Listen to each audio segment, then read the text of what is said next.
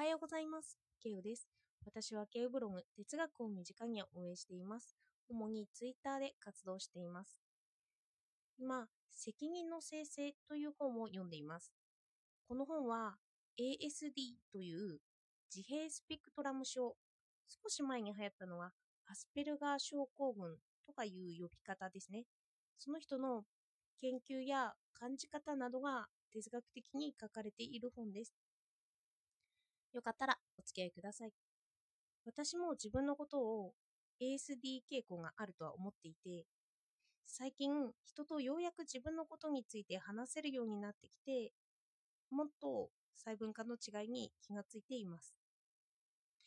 自分で自分のことを ASD なのではないかって疑って、それについて2年ぐらい前にブログを書き始めたんですよね。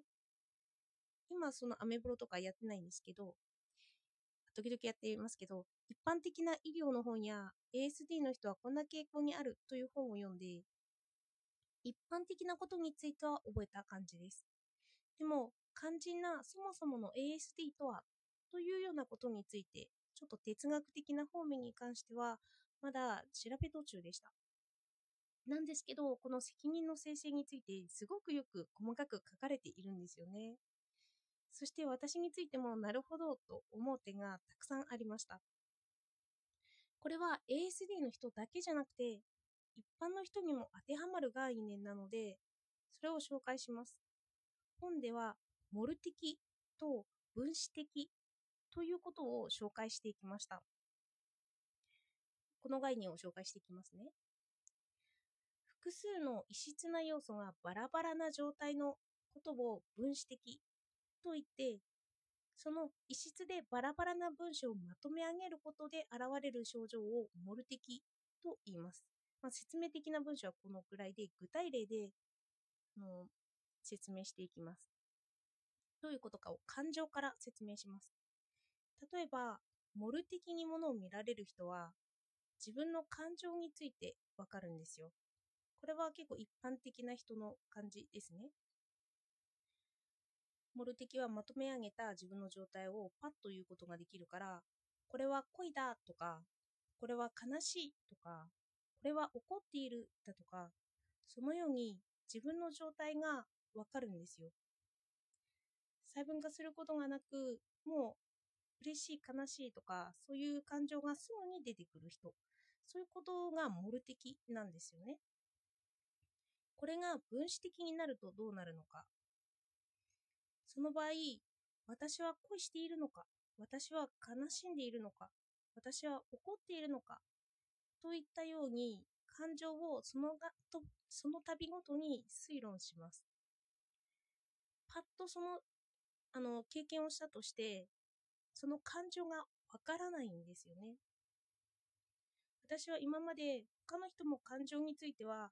自分の感情がわからない時間があるのだろうという前提がありました。人と話し合ったりしないからわからないんですよね。でも私は夫と喧嘩した時に、まあ、好きかどうかということを聞かれたことがあるんですよね。その時に普通の人に、普通の人は好きと言えるらしいんですけど、私はそこで好きについて考えてしまいます。今のこの状態の私は好きがあるのかどうかと。きが私の中でとどまり続けている状態にあるのか考え出すんです。でも普通の人でもそうですよね。すぐ言葉で好きというふうに言えるかもしれないんですけど、でも考え出すと本当に好きなのかどうかというのは結構出てきます。そして考えてからその感情を言うと、それは言葉によって作り出したへりくつだというような喧嘩になってしまっていたんですよね。こうなってくると、私の言葉はいつも信頼感を失っていました。私は感情に対していつも考えてから発言していたからなんですよ。だから言い訳を考え出していて、相手に合ったようにへりくつをこねるんだろうと。だから私は言い訳とかそういう理屈、へりくつが得意なんだというふうに思わされてきたんですよね。感情についてすぐ言えない。言えないから、それは嘘なんだ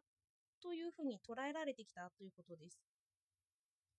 で、そのような喧嘩をたびたびするようになって、私は自分を嘘つきで言い訳ばかり考えている人なんだろうなと思ってきたんですよ。だから話し合いとか討論とかは結構好きだったんですけど、できなくなってしまったんですよね。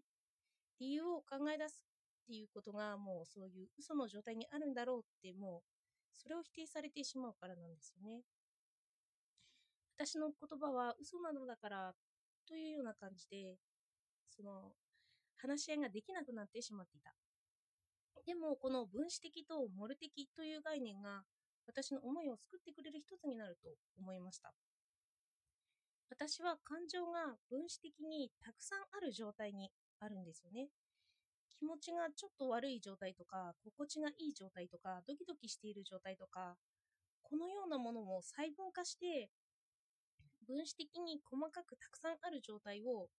まとめ上げてから感情を出そうとしている。そして結論として私は好きがあるのだろうという結論を出すということです。そうした時にようやくモル的に判断ができているのだということ。この期間は結構かかっちゃうんですよね。そして、それは、モル的と分子的に分かれているのであって、私は毎回嘘を言っているわけではないし、ひりくつをこねているわけでもないということなんですよ。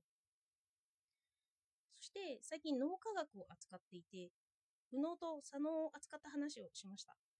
その話で、左脳は自分が今意識できるインプット情報を使ってしか言葉をまとめ上げることができないということを言っていました。まさしくこの解釈も私に合っているなと思ったんですよ。例えば、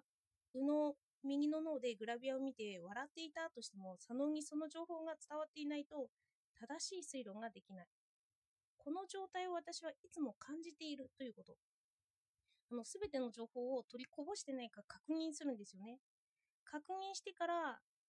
左脳によって感情なら感情を伝えます。私の感覚としてなぜ笑っていたのか、きちんと正しい、そういうようなインプットが全部されているのかというのを確認してから私は感情を言う感じなんですよ。だから私の感情理解はいつも遅れてやってきます。まとめ上げてる間があるからなんですよね。そしてそのことに関して違和感を持っていたし、実際にすぐに感情を表すことができないでいたから、私には感情がないのではないかと思ってたんです。その考えてまとめ上げられた後に出てきた感情は、でっち上げだとか嘘だとか、そういったものとして捉えられてしまうんじゃないかって恐れていたからなんですよね。普通の人は考えることなく喜びを出せる印象が私にはあります。子供が迷子になって見つかったとしたら、その場でこのその子を嬉しさとともに抱きしめられる、そんな感じですよね。でも実際私は子供が迷子になって見つかった時に感情で行動はできませんでした。ほっとしたとあったんですけど、それを考えずにあの行動に移すような抱きしめたり喜んだりということができなかったんですよね。だから私は感情が弱いというかすぐに行動できないし、自分の感情が分かったところで、それを意識して意識して表そうとすると違和感が生じてしまうんですよ。素直に一般的な感情を爆発させるような行動が取れないということです。例えば、社会でモル的な人も分子的な自分を出せるという例があります。あなたが怒ったとして5秒、待ちましょうってよく自己啓発本で言われますよね。その間に落ち着くからと。すぐに感情を出さないと決めておくと、トレーニングすればでそれができるようになります。それと同じように、喜びに対しても5秒待ってくださいと言われるようなものなんですよね。喜び自体はあるけど、怒りと同じように薄れますよね。その状態が分子的な状態です。私は最近まで自分の感情がかなり薄いんだと思い込んでたんですけど、分子的、モル的という概念を入れるとそういうわけでもないんだなと思いました。でもその自分の感情を測るものとして自分の体感からうるっときてるからこれは悲しいんだとかそういう自分の中の生理学的現象を分析してそれから感情を出すというのも最近よくやっているなというふうには思っています。だからみんなと感覚を話し合って自分の感情を見つけられたら楽しいだろうなと思います。では今日もお聴きいただいてありがとうございました。